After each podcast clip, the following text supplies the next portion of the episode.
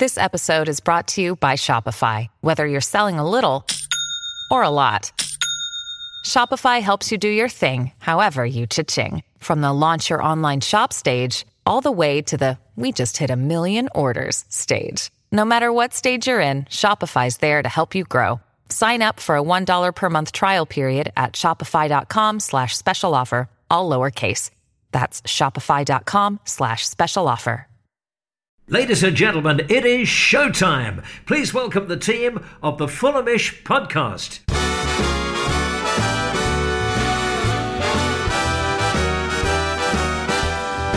It's the Fulhamish podcast, your independent voice of Fulham FC. My name is Sammy James, and I'm joined in the company by Jack Collins. Hello, mate. So today we're going to be looking back, if we have to, at Saturday's 3 0 defeat at Craven Cottage by Hull City. We went into it saying it was a must win game, a should win game, and probably a game that we could win, but ultimately, even though we had 75% possession, Hull very much took advantage of their quarter of the ball and scored three goals without reply. We'll look at what went wrong on Saturday and what Scott Parker and the rest of his team potentially need to do going forward to fix the current messy situation that's going on at Fulham. Jack, how you doing, mate? Yeah, I'm uh, not too bad. I'm, a little bit better than I was on Saturday evening, anyway. Well, I mean, you're not an England rugby fan, but No, which is something. as someone that is, um, it was a pretty horrific Saturday. Uh, all being told. Um, fortunately, my local team Horsham got a last-minute winner. Otherwise, Something- it something to rescue Otherwise, it would have been an absolutely horrific uh, Saturday. got a point at Real Madrid. That was all right. Oh, there we go. Um, Jack, what are the three word reviews uh, coming in from Saturday's game? As ever, it absolutely exploded when we lost. Yeah, of course, and, and that- that was quite fun. There's a lot of Hull puns. Um, I enjoyed Weekly Geekly's Halloween horror show. Uh, a lot of Chris Hughton in, Chris Hughton, please. Lots of those. Josh Wickham mauled by tigers, which uh, did seem oppressive. They Dan chanted Winter- that again. I thought that chant had died a death. Oh no, honestly, it should, does deserve a does deserve some sort of punishment, doesn't it? Retrospective punishment for the league or something. I, th- It's really bad. I, I think they should be banned from going to matches. I think it's that bad anyway. Um, Sophie Johnson's Parker on tightrope, which I think was you know pretty fair. Uh, mauled at home by Sandwicher and Russ SW6 at our Henry Walker pedestrian Parker pointless. Lovely alliteration there. All right, well, Jack, there was two changes from the game up at Middlesbrough. One enforced with Betts coming back in Yep. for, for Rodak. No inclusion in the starting 11 for Magnus Norman. Could have been an option. Um, and then Steph Joe came in for Josh Onomah. I'm not going to lie, I looked at that lineup and I thought that Scott had made the right calls there. Yep, I completely agree with you. And, and you know, it's, it's easy to criticise afterwards, but I think most of us, if not all of us, looked at that lineup and went, yeah, fair enough. It's about as good as, as we can get. There were a few calls for, for Sess ahead of Odoi, I suppose. Uh, Obviously, rested for a couple of weeks and hasn't kind of made his way back into the first team yet. But Dennis hasn't made any crucial errors that have led to any goals for, for a change. So that, you know, I don't know why he would be dropped at this point. I looked at that and thought, yeah, the balance that side is just probably about right. And it turned out not to be the case, but it did look fine from the outset. I mean, it didn't look good from minute one, really. We just didn't seem to have a rhythm on the ball as we usually do. Yes, there was lots of passing out the back, but whenever we actually tried to get the ball forward and make something happen, Hull really did seem to have our number and they just looked terrific on the break. And that's where the first goal comes from, really. Alfie Mawson with a reckless um, charge at Grosicki, who who evades the challenge, and from then on, really, we were we were fighting a, a losing battle. Yeah, absolutely. It's a wild challenge from Alfie, and he had a really, really poor game. Yeah. uh, I thought at the weekend. I thought Tim Ream did as well. To be honest, although there were moments where Tim Ream did look his usual self, but I, I I'm still completely and utterly transfixed on the fact that that gap is leaking all of the goals and I can't lie you can't lay all the blame at Joe Bryan's door especially when he didn't play for 89 of the 90 minutes Yeah. um, Maxime Le Marchand seems to get a slight push in the back. Um, not enough, however, to justify him just basically looking up into the sky, missing the ball, not challenging for the rebound. it, it was really weird. You know, obviously he's just come on. He's not warmed up properly because there's been a one minute you know section for him to actually get on the ball, get on the pitch, and I do feel for him. He's been played out of position there at left back, and but it's just not good enough, frankly. You know, the one thing you expect if you're putting in a centre back at left back is they're going to win some aerial duels at the back post, and the first thing he did was lose an aerial duel, and we conceded. So I, I can't. I still think I'm thinking about that Mawson slide across the pitch more and more and more, and just don't understand what he's doing. Grosicki's not really going anywhere. No, you know he's he's out on the touchline. Keep your ground. Make sure that you you track him down the wing. And it was a lack of discipline. Really weird, and and it was something that you know basically underpinned the entire performance from from everyone. Basically, a, a lack of discipline. And I think that that's you know something that shone through quite obviously. We didn't have any positional discipline. The, the rain came and it looked like we were like, well hey, we're doing slide challenges. This is fun. And I was like, no, no, no, stay on your feet. Yeah. Yeah, all of those things. The other thing is that when we did stay on our feet, we didn't close anyone down. So there were moments where we either went absolutely sliding in reckless Otamendi style, or we just stood off. Yeah. And neither of those things are the correct decision. You know, no, just make, you know, close people down, make challenges in the final third. Don't don't go flying in and get caught. It, it just seems like basic defensive responsibilities and everybody sort of went missing. But I don't think it, it's easy to it'd be easy to overlook how bad Maxime Le Marchand was for that first goal, and I don't think we should. It was really quite poor. Yeah, I mean, I'm not going to lie. At the time, especially from my position in H4, where I had a exact kind of direct view of it, it did look like quite a big push in the back, and I was fully expecting the referee to blow at that point. Now, having looked back on the telly, it does look far more innocuous than it did from where I was, which I don't know if necessarily is it just the position of the TV camera.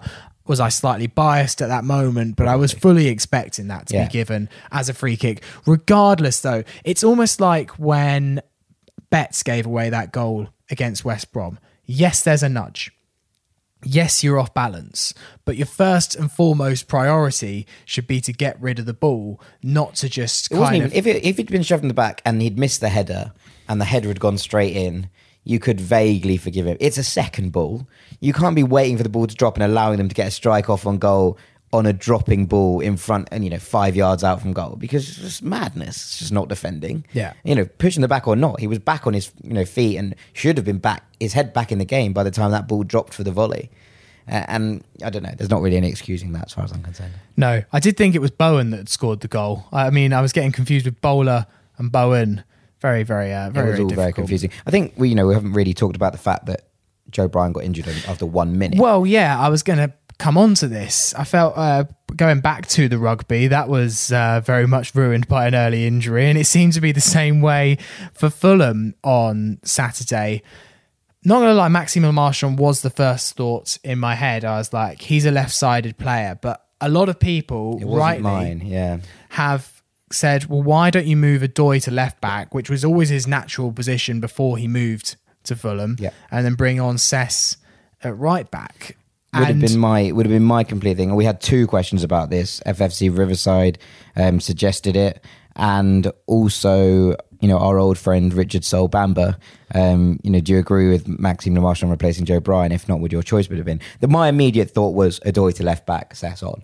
Um, That was my overarching. I said it to my brother at the time when we were watching it, and then Max came out for the warm up, and I was like, okay, we're not going to be seeing that then because you know, but the, you can understand it. I, I think there are. For me, it wasn't the obvious decision in the same way it was for you, but I can understand, you know, Hull, Jarrod Bowen playing off that right occasionally, coming in for big headers. He's a big bloke. He scores a lot in the air.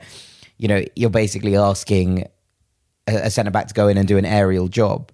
But I think what what was obvious from the start, although Max did actually put in two or three good crosses, which is more than can be said for most of the team. Yeah. Um, you know, we massively missed the attacking threat of Joe Bryan. And I just feel like we were stifled by the fact that we basically couldn't play through the fullbacks in the way you saw Max trying to get round the winger a couple of times. You were like, oh, that's not going to work, is it? Yeah. So uh, obviously, Joe Bryan is a crucial player for us. Yes, he has his faults, and we've discussed it. And I know Dom discussed it on the radio show last week, and it went out as a, a kind of a social cut as well.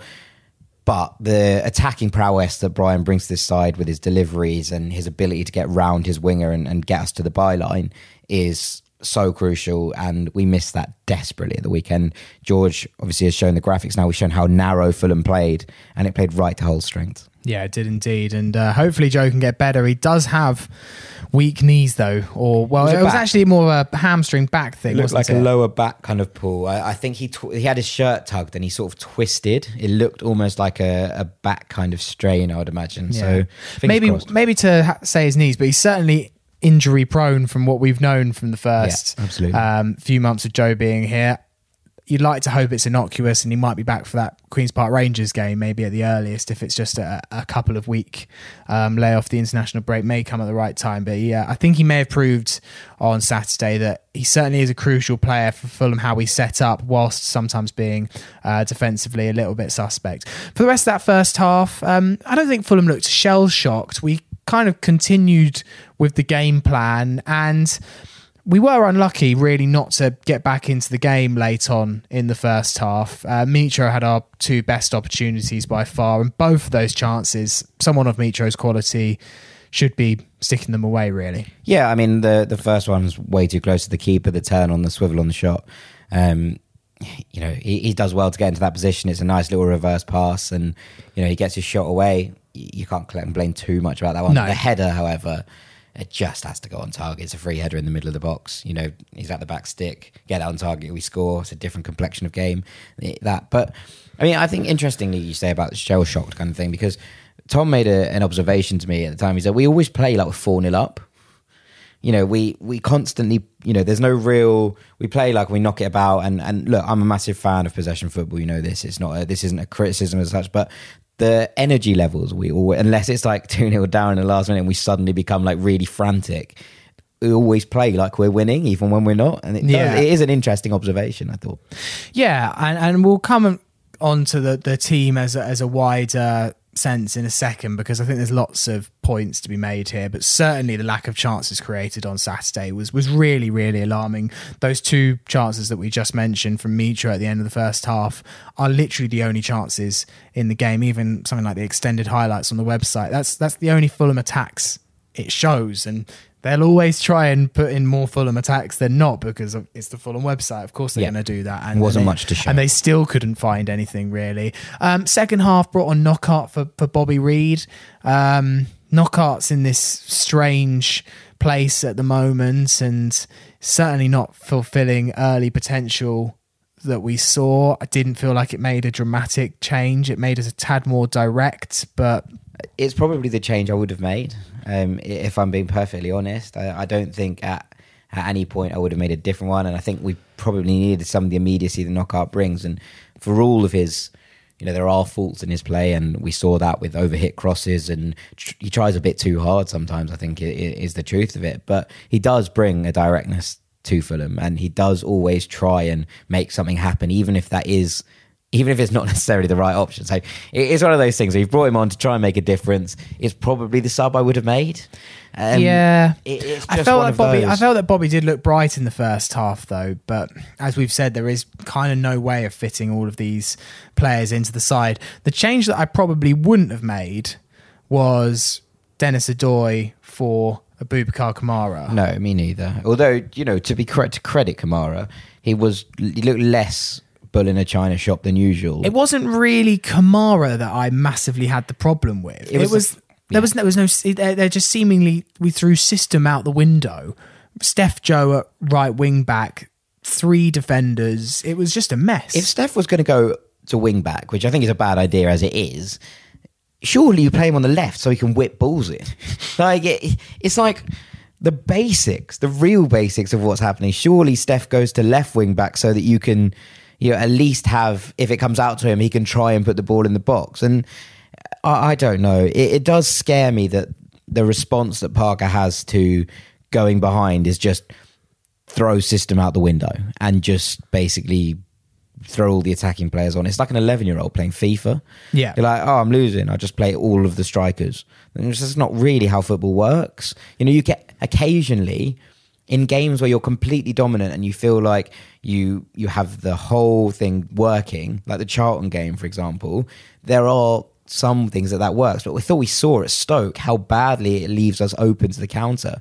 And considering Hull oh, were playing on the counter from the get go. Never mind, you know, even when we had less defenders on, it just seemed like a recipe for disaster, and so it proved. Well, teams must be looking at how Stoke played and how Hull played.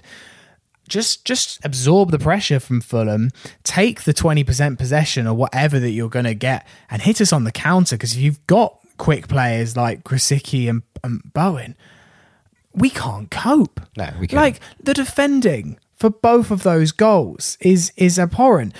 Alfie Mawson for that Jarrod Bowen goal might as well have just said, "Have a have a go, mate. S- swing it onto your right foot." And I, he did, he's just gives him so much room. And then the third goal, the way that they prizes. I've never seen so many people stand up and walk out of a Fulham goal.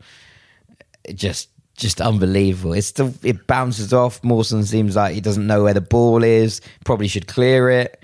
It, it just everything about it is desperate. And I felt sorry for Harrison Reed, who obviously was the one chasing backwards, couldn't commit the foul because he was already on a booking. You know, trying his very best, and then he gets there. He puts him off enough that Bettinelli can stop the shot. and it just hits Tom Eaves, and Alfie Mawson just watches it trickle in. It's just like, what? The whole thing was just a, a case of surely not. Like, surely that hasn't just happened. Yeah, I mean, literally running through our defence, and and we saw it at times last season, but this was at least Premier League. Players. Yeah, I think this is the thing to take away from this. Like Hull weren't very good. No. like, at, at no point in that game were I like, oh, Hull are good. Like, yes, Bowen's a good player. Yes, Grosicki's a good player.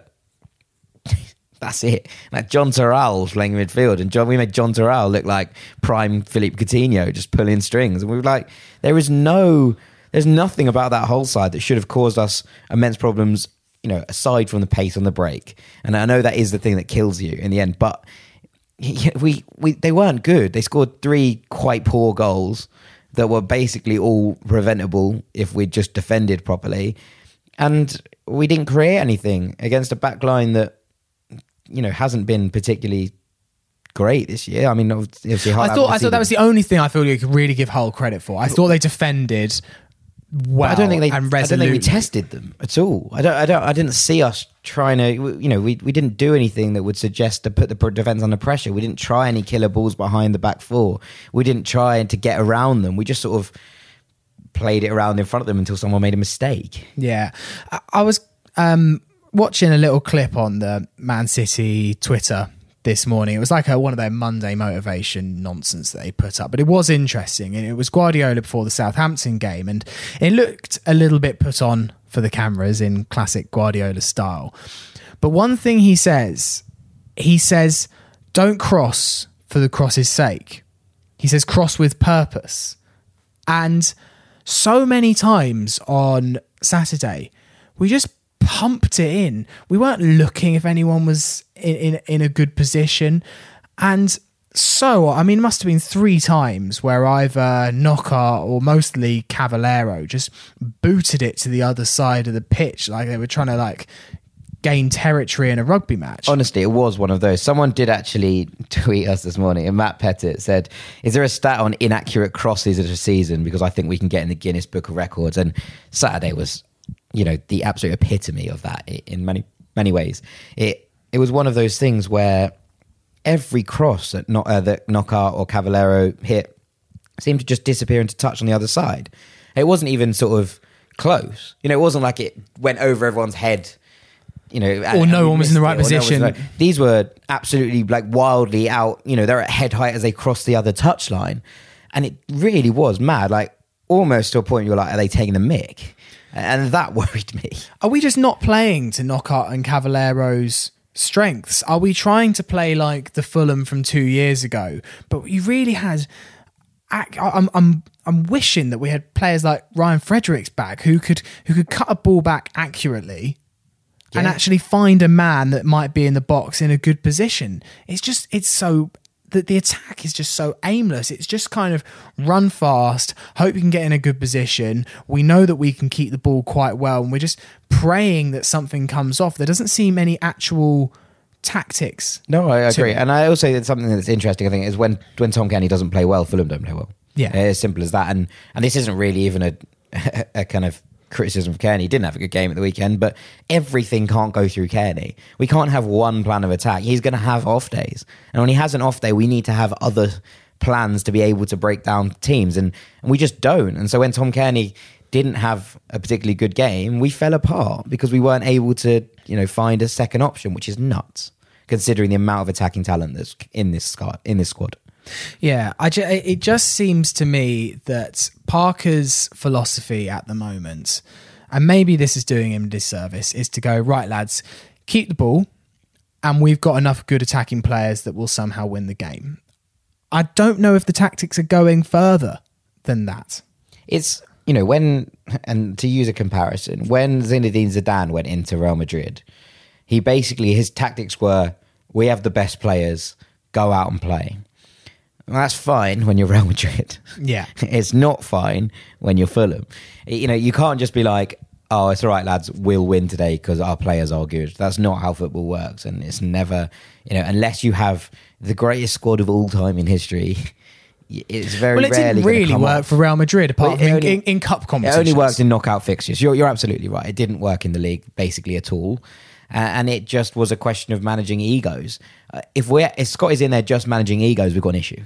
You know, he needs to be coming up with some sort of tactical plan more than just keep the ball. It, we need to have some sort of ability to break through the transitions. And the only player I thought in the first half who tried to kind of spin in the half spaces was Steph. And, you know, he got the ball into feet and at least he tried to go forward. I don't think he had a particularly good game, but at least you could see what he was trying to do. You know, he'd receive the ball, he'd turn, he'd open up and he'd try and release someone. And you'd be like, okay, while Steph's passes might not be connecting, I can understand what Steph is about in that hole. Whereas with a lot of other players, I was like, "What are you doing? Do you know what you're doing? Do you, you know? Do you, is there a, an, an instruction here? Is you know Bobby Reid being wide on the right for long periods of it? I was like, well, if we're trying to do this thing where you cut in and shoot, which you know maybe is part of the problem, then that's you know you can't have him on the right. You've got to have him on the left. Yeah. and, and so it all turns into this kind of everything is the same every time we go forward. It's sort of give it to one of the wide players or Mitrovic and hope that something comes off. I like Scott as a figurehead, and I still believe that Scott was the right appointment because Scott was the best chance of this club keeping its talents in Yep. place. And and you know, maybe yes, he's yes, he's wildly inexperienced, but I think Mitro and Cairney were a real risk of leaving this summer if it hadn't have been for the fact that Scott Parker was appointed. So okay, Scott's a good man for stroking egos and for maybe probably geeing the players up because he's he's a leader and he's a figurehead. And, and actually, I just think he's a good ambassador for this club. Yeah. Do we need someone like uh, Javi Pereira? who was Slav's number two, who actually maybe is a bit of the tactical mastermind behind it. And I know that Stuart Gray is a good coach, particularly defensively. But is someone? Is, I don't, know, I don't know what he's doing. well, yeah. I mean, Saturday was a little bit of a shocker, but up until now, we we've been yes, no, you're right. there or thereabouts. It just seems to me that some greater thought is needed here. And I don't know what the answer is. I don't know who the available assistant managers with some ta- tactical nous um, that are available right now. But it just seems to me that if we continue down this path of just hoping that our good players will win us games, we're going to get nowhere near the top two. We might just sneak into the top six, but then when it comes down to the crunch, there's no way that, again, that philosophy is going to let you win the playoffs. Yeah, no, I think you're absolutely right. I mean, the only thing you'd say is that that kind of big game moment is, is kind of maybe where the playoffs would come into their own, and in that you know the squad with mm, just maybe. talent, but it's not a sense of you know this squad is top two, top three worthy. It's not a squad that should be sneaking into the playoffs. Although you'd imagine people would be very scared if it did.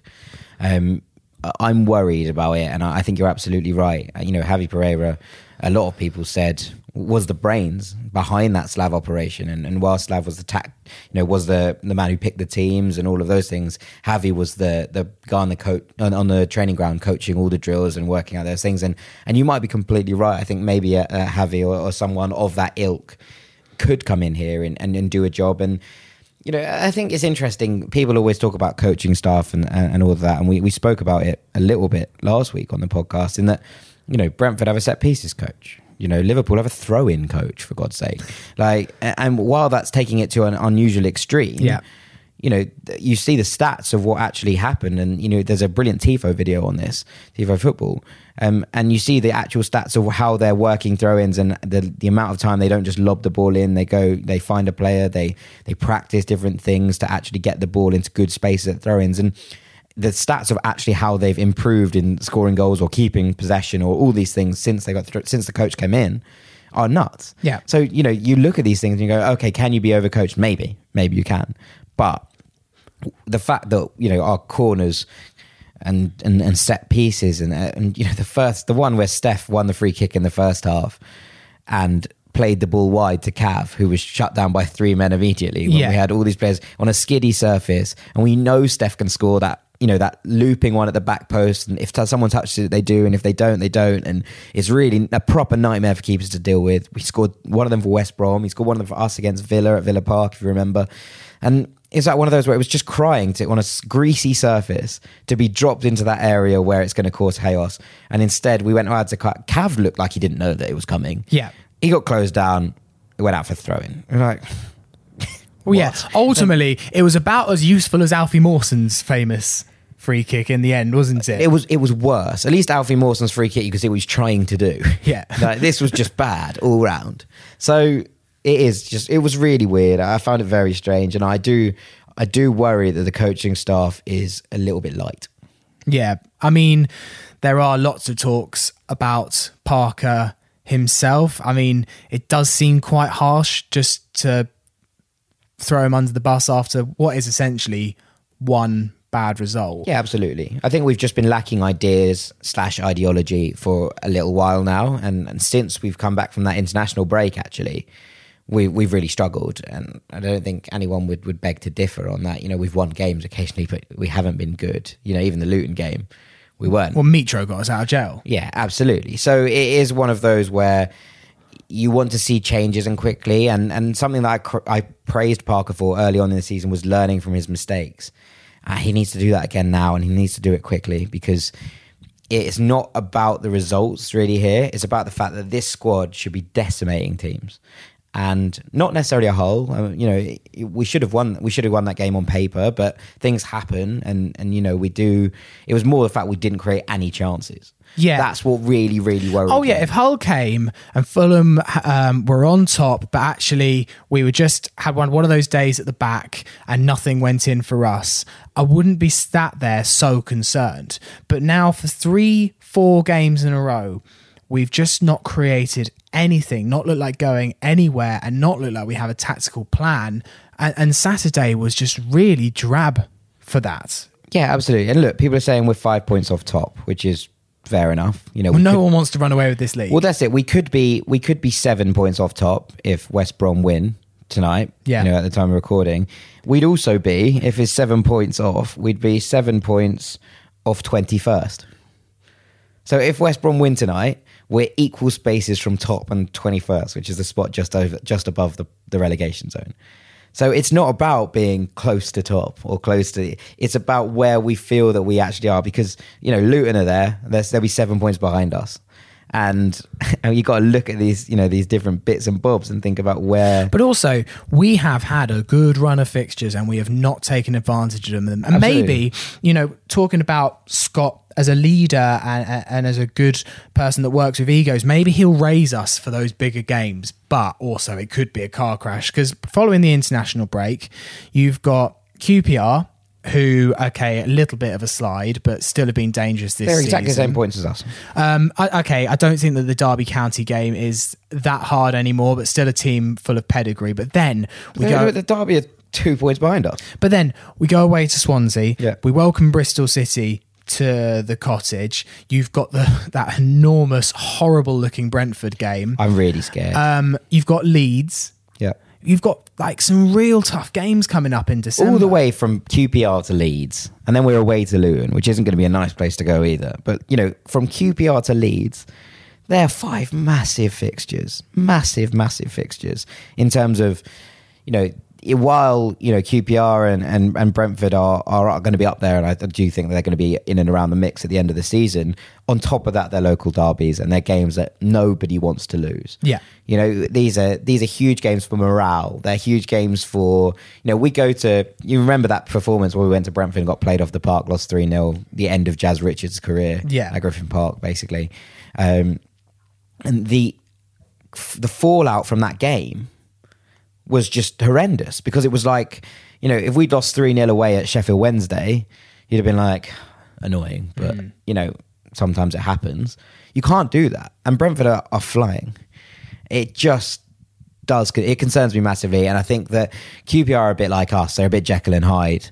But, you know, we could, we could get pinged by QPR. You lose 3 0 to QPR at home, which is like, yeah. Yeah. QPR are a better side than Hull. Yeah, I think it's it's a huge missed opportunity because yes, you can say we're five points off top, but we have really not taken some chances in the in the past few weeks. And yes, other sides are dropping easy points as well.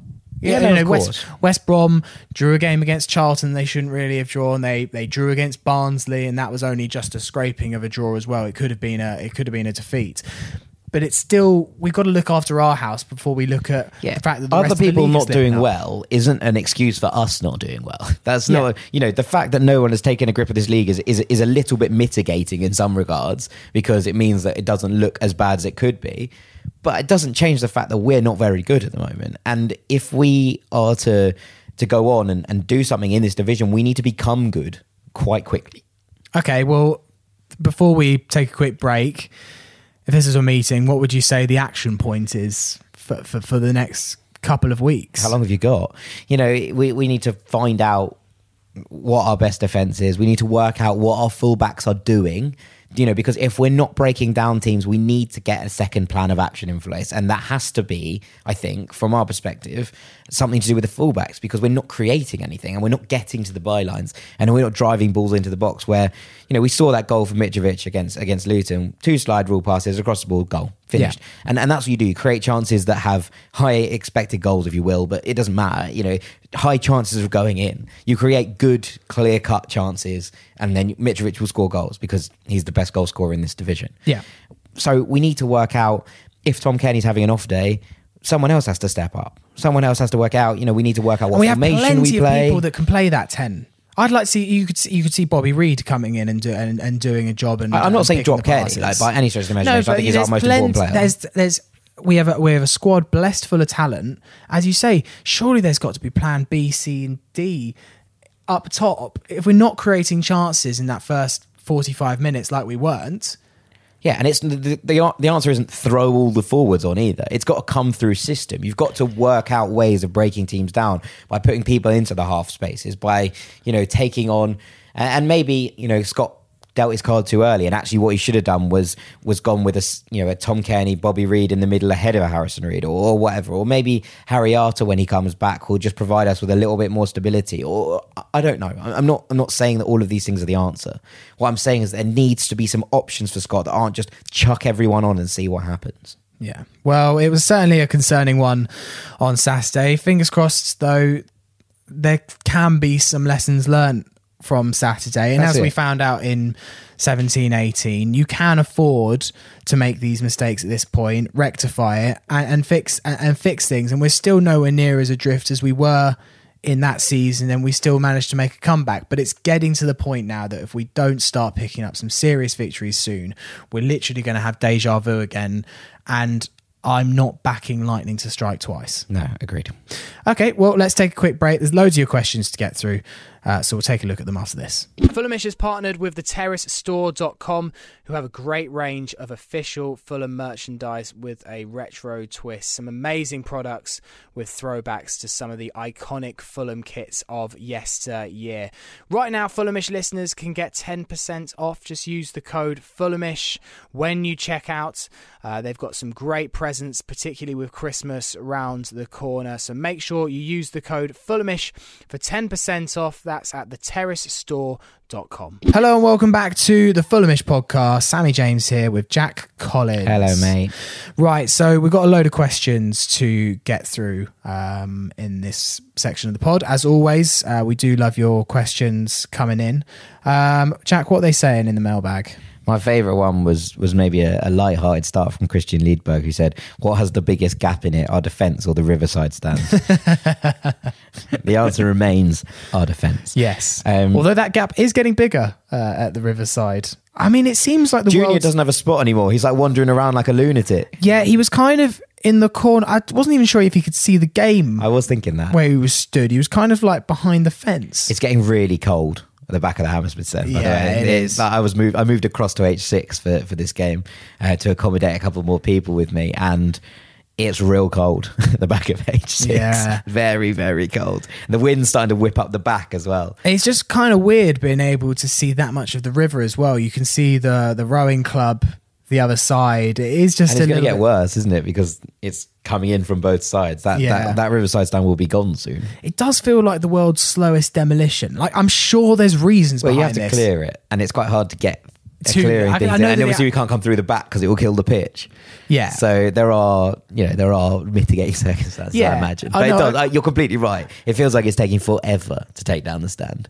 It feels like you just want to go in there, stick a couple of lumps of TNT, and just get rid of the whole damn thing. But Yeah, I imagine that's not how things work. I'm not a construction expert. I'm a radio producer, so uh, don't don't come to me next time you need your house knocking down. Um, right, what was uh, what was next? J. E. Harknessil or John E. Harkness at. Am I having deja vu? Are we really talking get the manager out of this part of the season? Did we not learn from last season? Look how that turned out. Too early, way too early. Uh, I mean, it's, it's an interesting point. You know, I, I don't think the two situations are completely comparable. If I'm honest, um, with one doing far better this season than we were Yeah. last season, but this squad is underachieving. So I I think it's something to do. It's more to do, like we said in the first half, with identity and you know looking like there's a system in place than necessarily getting results. Because, like you say, five slash seven by the end, maybe by the time you listen to this, off top isn't a terrible place to be in November. However, five slash seven off top in February, or ten off top, or thirteen off top. Then we're a problem because you know we're looking for an international, uh, we're looking for an automatic spot Yeah. this this year and and if we don't get one i think this squad is underachieved so at some point you have to look at look at the manager and be like he's not getting the best out of this squad i agree with you in that i don't think we should fire parker now uh, and a lot of the chris Hughton ins i don't agree with either i don't think I chris. Hughton's I'm the sorry answer. with the Chris Hughton stuff. He's it's chalk and cheese. Did we not learn our lesson from last this season? is the lesson I would learn from last year. If we're going to fire the manager, we need to put a progressive manager in who likes possession based football who can get the best out of this squad. The lesson we should have learned from bringing Ranieri in was that if you completely like throw out the rule book and dust out what we've done, then you completely I, you you completely nullify all of our strengths, which is what Ranieri did, and it ends up being even worse than what it was to begin with. If you replace a manager, you have to replace him with someone who's going to fit with the identity of the squad. And Chris Hughton is not that man. No, I, I just really feel like that is the main. You, you're you're so spot on. You couldn't be more spot on. And the fact that look, Chris Hughton did good things at Brighton. Yeah, fair play to him. Good, and he got good New- manager with the right squad, but not got- this squad. He got Newcastle promoted in a difficult time for them, and, and was very harshly sacked by by them when they first came up to the Premier League. But if you speak to Norwich fans and also you speak to Brighton fans, um, maybe not all Brighton fans, but certainly Norwich fans, he has real limitations as well. If you then go up. Yeah, absolutely. It's just very attritional, and I don't think that's what we want with this squad. This squad should be blowing teams away. And I know they can't do that every week, and there are going to be harder games. And but you know, you don't want someone who's restricting your attacking potential with this amount of attacking talent. Yeah, precisely. Uh, so yes, Um, interesting the comparisons though with with last year. Uh, it's the fourth of November today. Um, it was the fourteenth of November that Slavisa um, was given the chop um, by Shahid last year, and then Ranieri was brought in on the same day. And well, Shahid was in attendance on Saturday. Now Tony makes a large proportion of the games. I don't think he's been at loads recently, given all of the AEW stuff that's going on in the states. But Shahid doesn't come all that often, and it was the this time last The year. Bournemouth It was the. Bournemouth game where we got thumped three 0 um, and also the Jacksonville Jaguars also lost again. Um, I think maybe like we need to stop the roar or something coming over because they seem to be some sort of bad luck omen. Um, but that will have been really worrying for for Scott as he went to bed on Saturday night, thinking, bollocks. If there was a game that we needed to not lose 3 0, It it, was was, probably the one where Shahid was in attendance. Do you think that that will have any bearing on it, on his mindset? Yes and no. Um, obviously, you you have more. He will have seen streams of Fulham fans walking out after the third goal went in, and that's not a good sign. You know, from any perspective, if you're looking at it from a club, from a business, from from whatever perspective at all you're looking at it, Fulham fans walking out on 83 minutes because you know they're so so disappointed in a performance is never a good look for a manager. Yeah. Um, that said, we're not floundering at the bottom of the table with you know, and, and like you say, they'll look at that table and say we're five points off top, we're seven points off top. This isn't the end of the world yet. I, I think there will be it will be a warning bell for Scott, uh, and maybe that's a good thing. Um, and maybe he needs that to think about things and be like, okay, maybe I need to do more than just tell this squad that they're good enough, and you know, actually think about things and ask for help or whatever it is he needs to do. I, you know, I'm not here saying that I know better than what he does. I'm saying that I can look at it from a different perspective, um, and I think that if he looks at that as a you know a kick up the arse, if you will, if nothing else, and I know that there should have been plenty of these. There should have been one at Stoke. There should have been you know all of those things might have, reacted in a in a similar way, but doing it in front of the boss is is a different thing. And I think that that will have some bearing. I think there will be chats. There will be kind of discussions about them being unhappy with that performance because they would have been. So it is interesting, but I don't think it will be as destructive as last time because of where we are in the table. I mean, generally, Halloween's not a pretty time. If you think the last three years, there was that Bournemouth one we mentioned. The year before was when we got absolutely humbled by Bristol City at home, which was on Halloween as well. Tammy Abraham, Yeah, that was a bad. That was a bad day. that was a very, very bad day. So um, there's clearly something with the time of year and, and Fulham at the moment. Um, I'm sure it's not linked, but it does seem to be. Um, It's just a bad time for us overall. yeah, definitely. Uh, right, what else is coming in? Samuel Stone says, Are Fulham's wide players too predictable in attack, e.g., cut inside Cavaleiro? And are we missing someone to pick the ball up between the lines? Cairney seems to be playing too high and too wide. I think that there's definitely, and we alluded to this in in the first part of this podcast, that whenever, especially Cav has the ball, I'm not convinced that something magical is going to come unless he sticks it straight into the top corner. I can't remember this season Cavaleiro making a magical assist. Yeah, no, you're you're absolutely right. He he offers lots, and you know what? Over the last few weeks, when we've been poor, Cavaleiro has actually done really well. Especially we, we picked him out after Borough, and we said that Cav had had a really really good game, um, working very hard. You know, got the ball away from danger, and and all of those things. So there is there are massive upsides to Ivan Cavaleiro, and I'm not suggesting that he's a problem, but I think he is predictable as a footballer. And I think actually what Wolves did really well when they played him in that 3 4 3 was they basically left him as an inside forward. All he would do was they would slot that ball inside the channel and he would put it away. Yeah. And actually, we don't do that very much with him sort of. We give him the ball wide and wait for him to cut in. In fact, maybe we should be pushing him a little bit more narrow, closer to Mitrovic. Uh, and and getting him, you know, slide rules from Cairney or whoever that is in the middle to just get him to hit it first time almost, and that, and that would be his strengths. I think it's it's something maybe we, we have in general, and it's not something that's new. We don't get players around Mitrovic very much. You know, he, he's very isolated a lot of the time, and our wingers drag wide a lot because our fullbacks don't necessarily overlap that much. And I think all of those things are contributing, and, and it kind of ties into the second point that Cairney plays a little bit too high and too wide. Maybe yes, but he doesn't he doesn't get tight to Mitrovic either. It's one of those where he's sort of caught between the rock and the hard place, and that he, you know, he doesn't like dropping too deep. And we've we've commented before that he's best when he gets higher up the pitch and gets into areas where he can cause damage.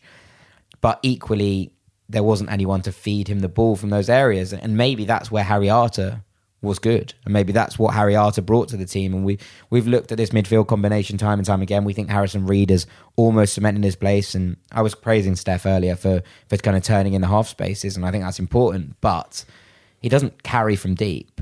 He'll look for the ball on the halfway line and then turn, fine. Yeah. But he doesn't pick the ball up and drive. And I think that maybe that's what Arter offers that allows Cairney to stay more central uh, and get the ball in those more dangerous positions, which he didn't do on Saturday. Um, I've got a question here from Thomas Wilson. Uh, said, "Hello, chaps. Are we seeing too much tinkering from Parker?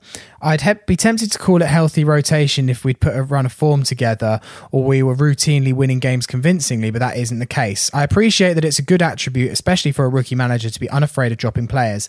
But has the midfield been given a chance to settle with Cav, Knockaert, Arter, Steph, Joe, Bobby, etc., all being dropped and reinstated over the first 14 games? Does Scott know what his best team is? Have we replaced one Tinkerman with another? Um, I think it's a very good point from Thomas. It is a really good point, but I think he kind of almost answers his own question early doors, where he said, "If we were doing well, I'd call it healthy rotation." You know, when you're doing badly, you feel the need to tinker because you're like something didn't go right last week. We need to improve on that. And something that we massively criticised Slavisa for was being too stubborn to adapt his team to opposition. And actually, I think that's something that Scott does with lineups, maybe not with tactics and things, but with lineups quite well. You know, when he sees a side are going to drop deep, he plays Bobby and, and Tom in the middle together to allow us to have more creative fulcrums in that kind of 10 role. And when there are t- teams set up who are a little bit more controlling of possession, you have a Steph in there, or you have a Harry Arter in there, or, or someone to basically challenge, break up play, win ball in the middle. So I, I do think that rotation and adapt adaptation for your opposition is a good thing. However, he has a really good point, and that there hasn't really been a settled midfield, and and actually something that that Slavisa team, when we did do well, was had in its favour was that that midfield three was very settled. Yeah, And you it- knew exactly who was on the team sheet every single week. Yeah, and they had a brilliant backup in Ollie Norwood who basically could play all of the positions. Um, so yes and no in many regards. It's yes, I'd be a bit worried about the fact that we haven't seemed to decide on a settled midfield three. Uh, especially the three in the middle. I think on the wings and up, you know, obviously Mitrovic is going to play all the games, but on the wings and allowing people to rotate out there, I have less of a problem with because your wingers are kind of less intrinsic. But yeah, it does worry me that there is a midfield three not settled yet, and I think we need to work out that balance very quickly. All right, let's uh, do two more. You've got one you wanted to have a look at, didn't you? Aaron McGuigan says, Is our squad as good as we think it is? HMS Piss the League is in choppy waters. Not one person has escaped criticism apart from Mitrovic, but no one seems to be taking responsibility or leading a revival. It's all going through the motions, very slow side to side motions. Yeah, I think that we may need to send the lifeboat out for HMS Piss the League. Um, it is definitely uh, nowhere to be found at the moment. I, I find this hard, and it's classic football fan bias that my instant thought is to say, yes, we definitely do have the best players in the league.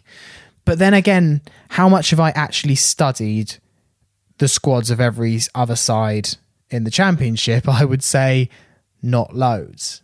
I think that I don't think there's a better striker than Mitrovic in this league. I think that's undoubted. The rest of the players, I mean, you would say someone like Anthony Knockaert should be a st- absolute standout player in this league, given what he's achieved in the past. But actually, I, I, I do wonder if occasionally we are just floating this line of we have the best team in the league. I think there are at least four or five other teams that would give us a run for our money. Yeah, I think there are squad squad wise. I think there are definitely teams. I think that lead squad is pretty sensational, if I'm being honest. And just because some of those players haven't been here before or haven't, you know, necessarily dominated in a division like this before, I, I don't think you can write them off. They got Helder Costa. Obviously, we got Cavaleiro. Yeah. You know, it's interesting to see which one of those is shining more. And at the moment, it's a bit of a it's a bit toss up. Helder Costa's been good for Leeds, but not set the world on fire. But you know, Nketiah's there, Bamford's there, and while they, all these players have their faults, they they're very very good footballers. And you know, West Brom, brilliant side, but it, it's easy to forget that you look at that Stoke side, and you think very decent championship unit this. Yeah. You look at Middlesbrough and you think very decent championship unit this, and both of those sides are struggling massively. So it's more than just about squad. You know, there are. If you look at Brentford's squad, for example, you'd be immediately be like, who are some of these players? But actually, they sign really well. They sign from abroad and they flip those players for a profit constantly. Yeah. Um, and if Fulham adopted a model similar to what Brentford do for signing players, I would be over the moon. You know, they signed a couple of really clever midfielders this this summer. You know, they kept hold when they sold Romaine Sawyers. everyone was like, "That's it. They're not going to have you know the midfield not been a problem." Benrahma's still there, probably on balance the best midfield in this division. The problem is, is the Brentford model doesn't bring instant success, which is what Fulham wanted this year. That model of finding obscure players, bringing them into this league, waiting for them to adapt to this league and letting their full potential come out does not happen in one season, which is what Fulham wanted to achieve this year. Yeah, I mean, I, I get what you're saying.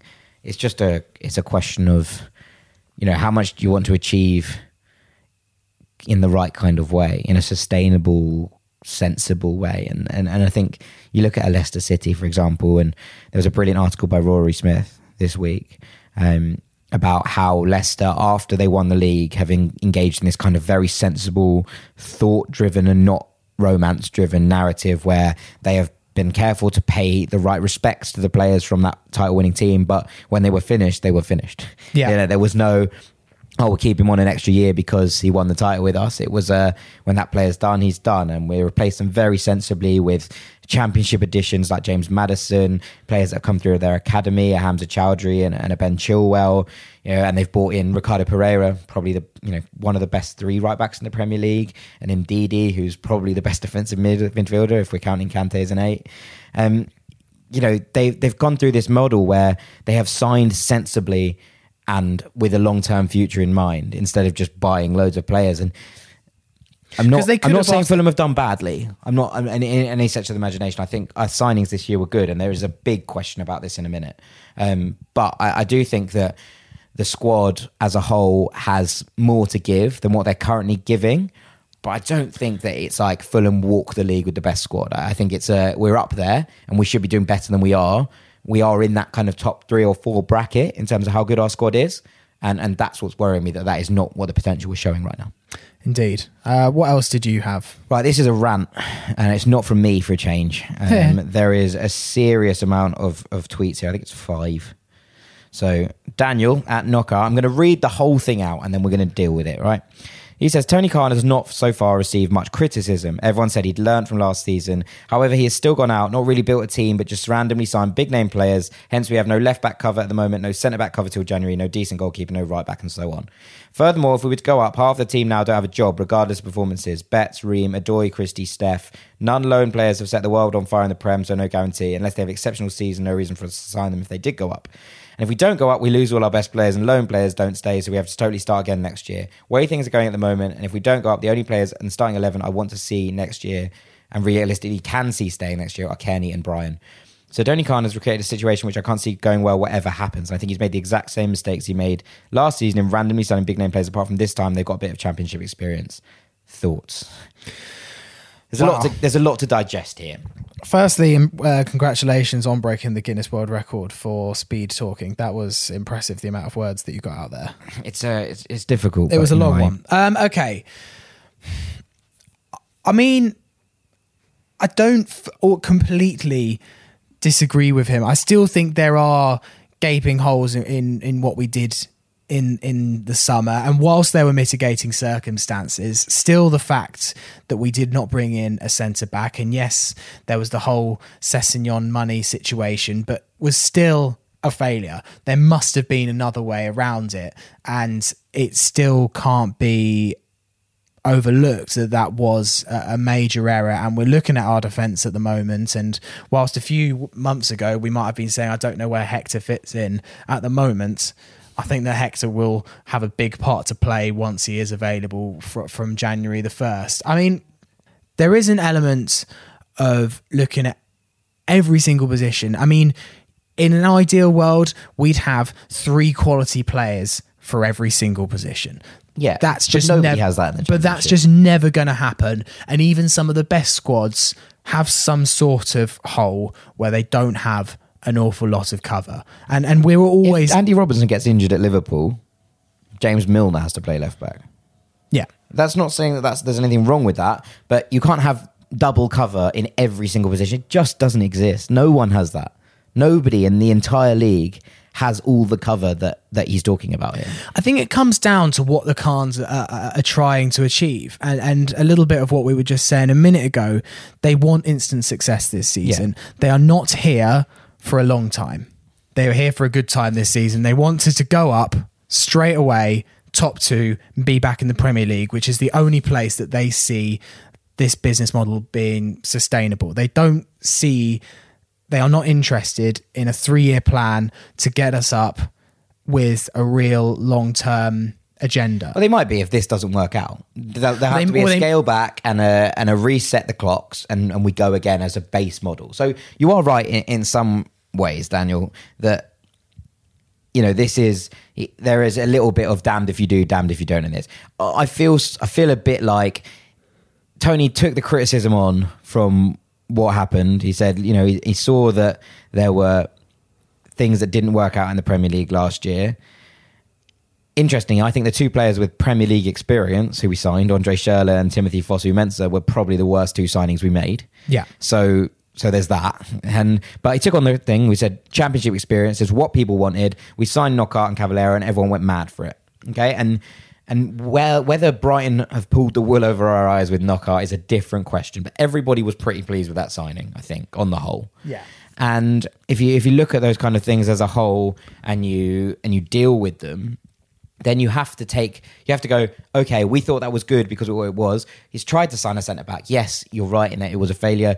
Mitigating circumstances for me you know we signed him. We've got him coming in in january. He's going to be ready to hit the ground running we don't know the ins and outs of what goes on in those transfer windows, right? I don't think at any point everyone was like, "Oh, we're really short of a left back because Dennis Odoi can play on both sides," and we wanted to see the emergence of Steven Sessegnon. Yeah. everybody's been crying out that for months, and if we hadn't seen that and we'd signed a left, uh, a right back, and Dennis Odoi was our left back cover, people would have been like, "We never give Sessegnon a chance."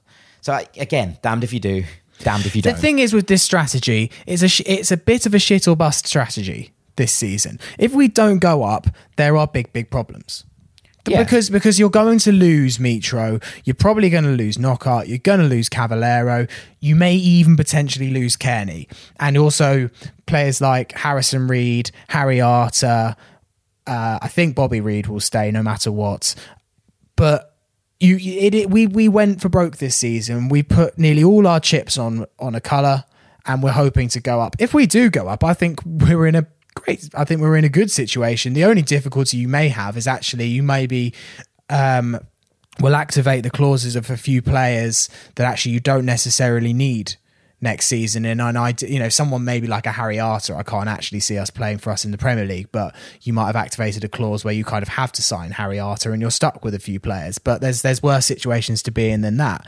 We are a bit buggered if we don't go up this year. They they will have to find a way around it, and we are going to lose a significant amount of our players. I, I think the truth is that if we were to go, we weren't to go up this year. The player you'd keep Bettinelli for good or for bad. You know, whatever Yeah. happens, I don't think Bettinelli's going anywhere. yeah, You keep Joe Bryan because I don't think he's going to go anywhere. You you will keep Michael Hector because he's not going to sign in January and then leave in the summer. It's not going to happen. You'll probably keep Mawson because I don't know if you don't if Mawson doesn't go up. You you you you're sort of like who's going to buy him? You Yeah. probably keep Sessegnon because he's not ready yet. I think Cairney will stay. Mitrovic will go, but does that free Bobby Reid to start up front? I think there is a squad here. You know, maybe a Matt O'Riley comes through. Maybe a, you know, he gets guaranteed minutes. I think a Harrison Reed might might sign for us anyway. You know, Yeah. you're looking at. I think that there is a squad here that if we don't go up, yes, we're going to lose Mitrovic. You, know, I, I think you may as well write that down in, uh, you know, in in ink if you if we don't go up. Mitrovic will go somewhere else. He has to for his career. I wouldn't blame him no, but I think you'd still keep quite a good core of a side. And I think that yes, while the chips are in one basket, we've signed quite cleverly, and we've not, you know, the things like the loan deals where players might not come back next year. Kind of works in this situation. You go out with a clean slate. We haven't actually spent very much money. We've spent a lot on wages, but we haven't spent that much money in the transfer market. I, think it's been very sensibly done from a business perspective. Uh, maybe you know, maybe yes, we're looking back. We should probably still signed a left back cover. But on the whole, like I'm pretty happy with this squad.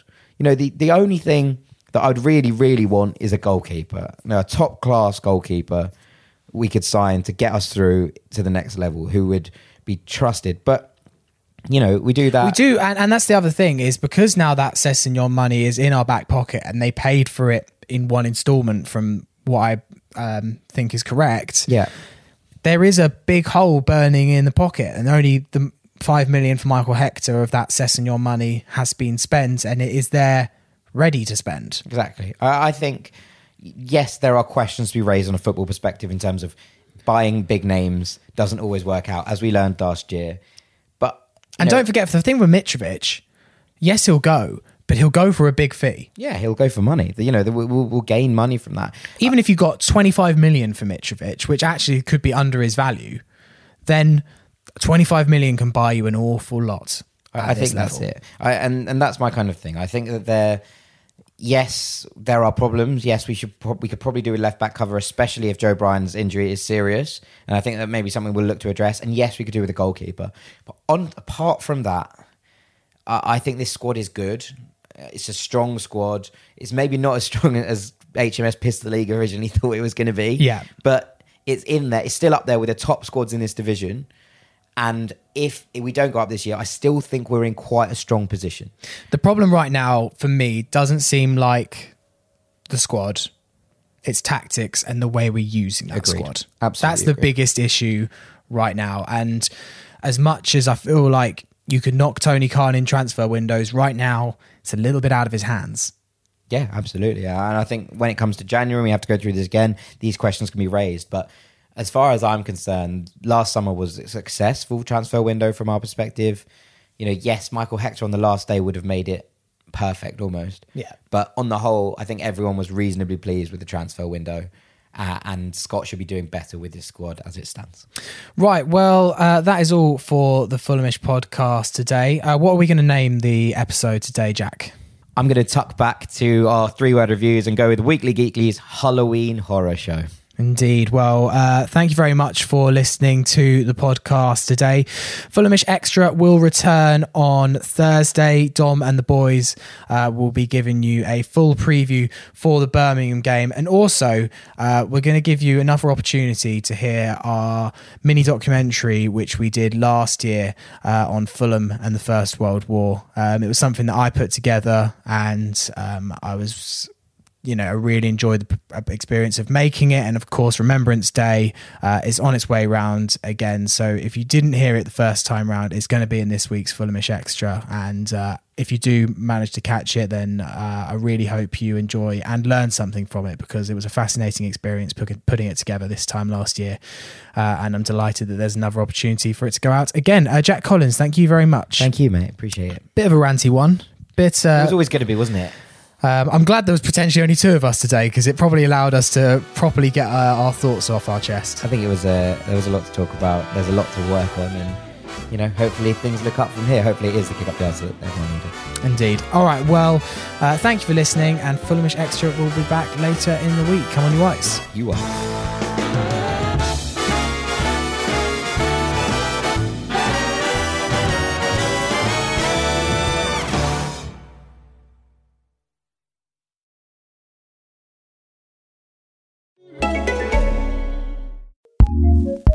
ACAST powers some of the world's best podcasts.